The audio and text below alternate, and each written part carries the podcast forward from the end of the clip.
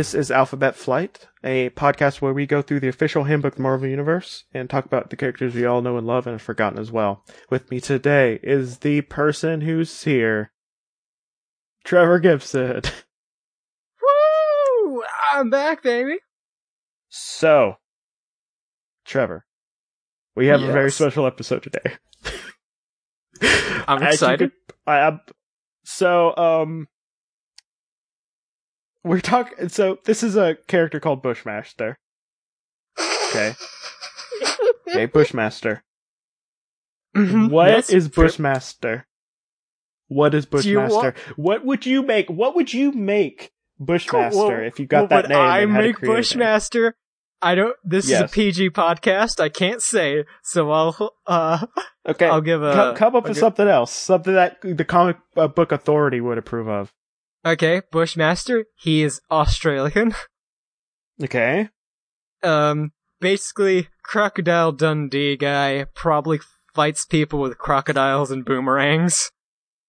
Like oh, wears so one wait, of those throws ha- crocodiles? Yeah, he just he has a satchel full of crocodiles. He's just Okay. a, a bag of holding full of crocodiles and is just chucking them at people. and uh he probably says, That's not a crocodile. This is a crocodile. And stuff so like that. What would, what would, uh, what would he look like, or it look like, or she look like? I don't know.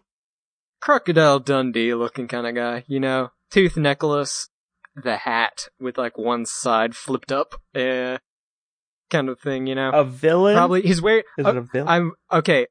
He, he it's a villain, and he's wearing a vest, or his arms are bare. He does not have sleeves, and uh, probably wearing pirate boots of some kind. Bushmaster, I'm gonna say that is a Captain America villain. Okay, you got that. You got it. Okay. So I'm I'm okay. I'm not going to show you the picture of this person. Okay. Okay. Until I get done describing, because it's a very short entry. So I'm just going to go down the stat. So Bushmaster, real name unknown, occupation professional criminal, identity secret, legal status unknown, other aliases none, places of birth unknown, marital status unknown, known relative none. So so first off, really deeply thought out character. A man of mystery, you might say. It, he's frightening because he's an unknown. He's like Anton Chigurh. So he is a member of the Serpent Society. Mm-hmm. Okay. So,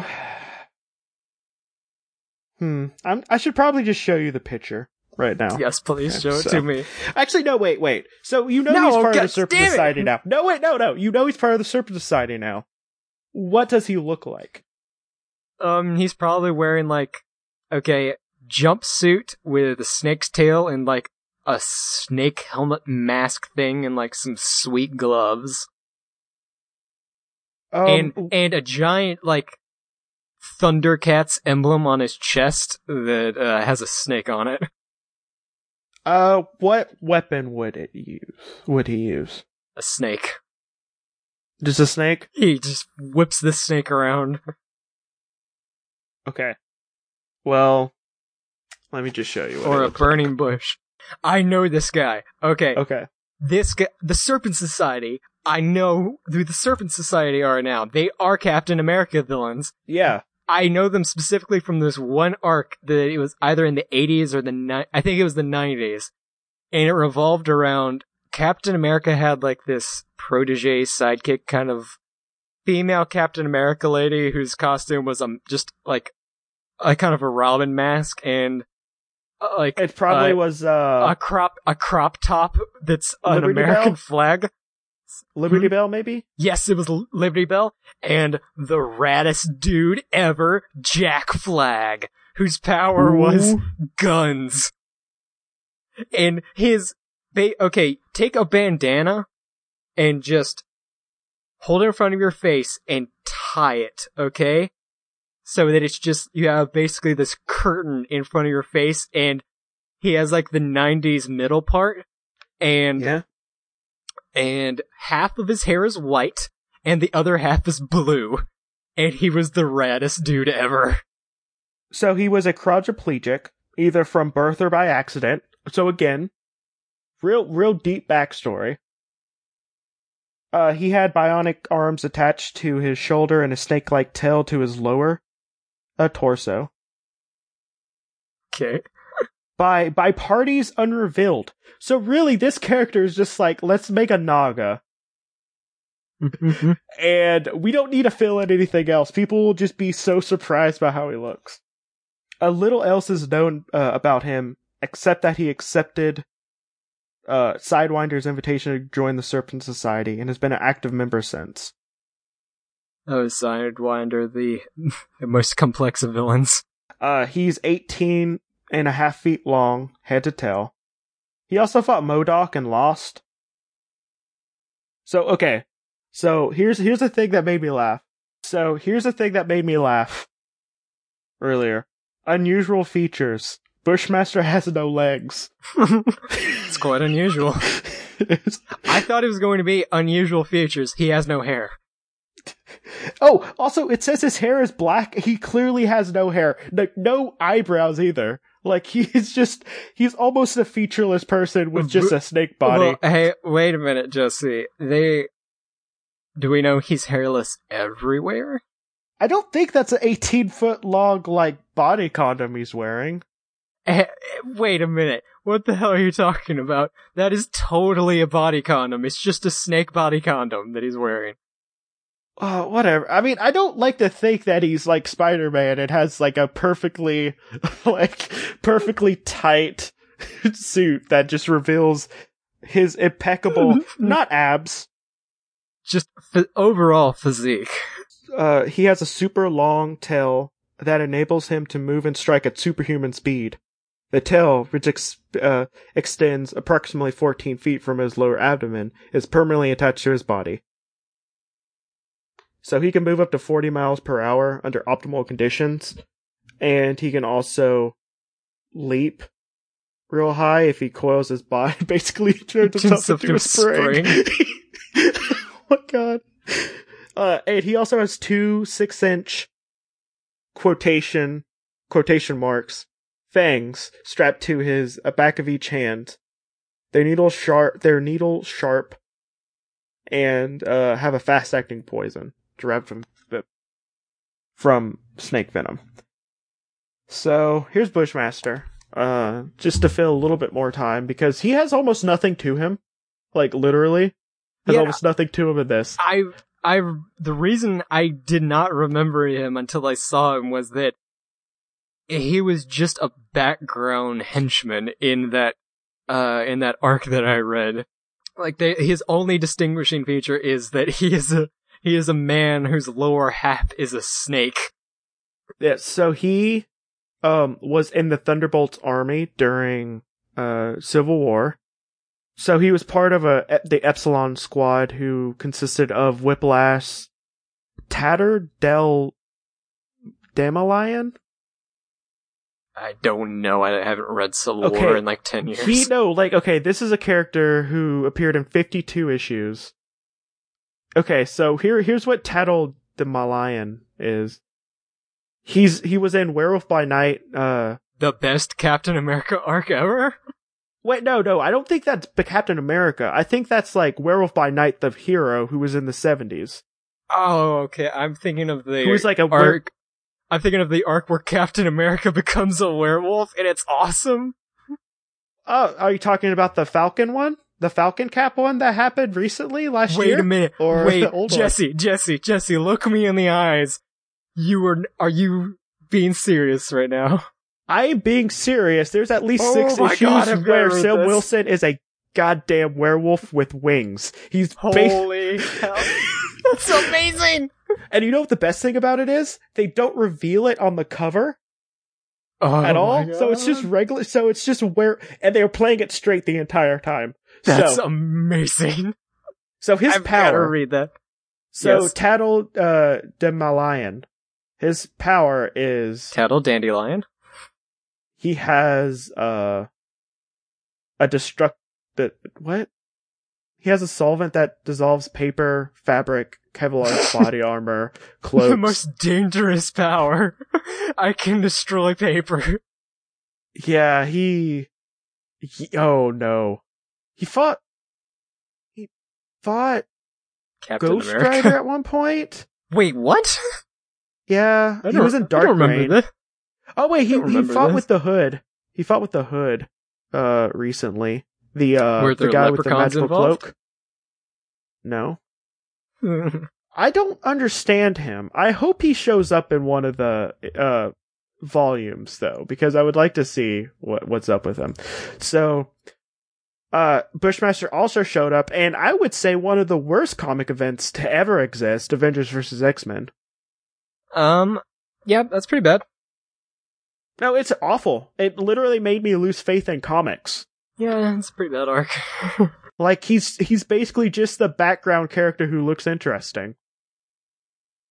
Ugh. So wonder what you kind of wonder what so this guy robotic snake body what is his day-to-day life like when he's not h- henchmaning like imagine i'm imagining this guy like just at home in his apartment just going about his day Oh my god, his apart this him just moving around an apartment would be hellish. Cause he has an 18 and a half foot long body. does he have furniture like does he have a couch or chairs or anything No, I don't think he would. I think he'd probably have like a chaise lounge or something. yeah, I okay. I'm just imagining him on a chaise lounge, like Truman Capote on the back of other rooms, other voices, with So- just like this come hither look on his face. and and I think I think and also his uh his fangs he has also Dude. very cumbersome. So like I am How does he take a bath? how does see the thing is is like I don't think people think about how they're going to live their day-to-day life when they get drastic go to the body modifications. Yeah, like all these. I wonder if the the Tinker is kind of a jerk whenever he makes these super powerful like r- robo suits that you can't get out of. like he fails to mention what this is going to be like for your day to day life. so like even uh Dr. Octopus, okay? Like I would say that like he has m- metal arms protruding from his back. He could never sit down comfortably. Yeah, he's always like. That's one thing And I they're like. long too. That's one thing I liked about um the I forget what it was. It was one of those Spider-Man cartoons, not the one from the '90s, but it was either like um Spectacular or Ultimate, whatever, where he was basically like a hunchback because he's always Yeah. supporting himself by his uh by his robotic arm. So he's just kind of And his his body is just basically useless and just kind of limp. yeah, cuz his arms would atrophy eventually, There was right? one His like his legs would. Yeah, there's one. There's one. Um, in the early 2000s or something. Who was the artist that drew Spider-Man? Where he had like a giant head and just like stick arms. Oh, um, uh, oh, I know who you're talking about. I can't remember the Two- name though. Early 2000s. That guy. I think he was the one that. During that era, Doctor Octopus, it was basically it, they weren't fused to his back anymore. It was like a belt that he had with these arms on it, so he could just kind of Yeah. do normal people things when he wanted. Well, that would be the compromise, but you know, it's whatever. So, um, plugs. Well, I would like to plug Casper mattresses. Um, no, um, I'd like to plug my D&D podcast. They see me rolling. Me and some friends play through 5th edition D&D. I play the part of Jelly Butter, the tiefling sorceress, with extreme social anxiety. And if you're a fan of goofy fantasy adventures, give it a listen. And if along that same thread, listen to my other podcast where I'm with one of the hosts of They See Me Rollin', Ankh-Morpork Public Radio, where me and my friend Jody read through every book in Terry Pratchett's Discworld series Uh, he's a longtime fan of the series, and I am coming to the books for the first time. So we each talk about the books from our own unique perspective, and we have on guests who are either longtime fans or uh, new converts to the religion of Sir Terry Pratchett. So give those listeners a listen. Okay, They see me rolling in Ankh-Pork Public Radio.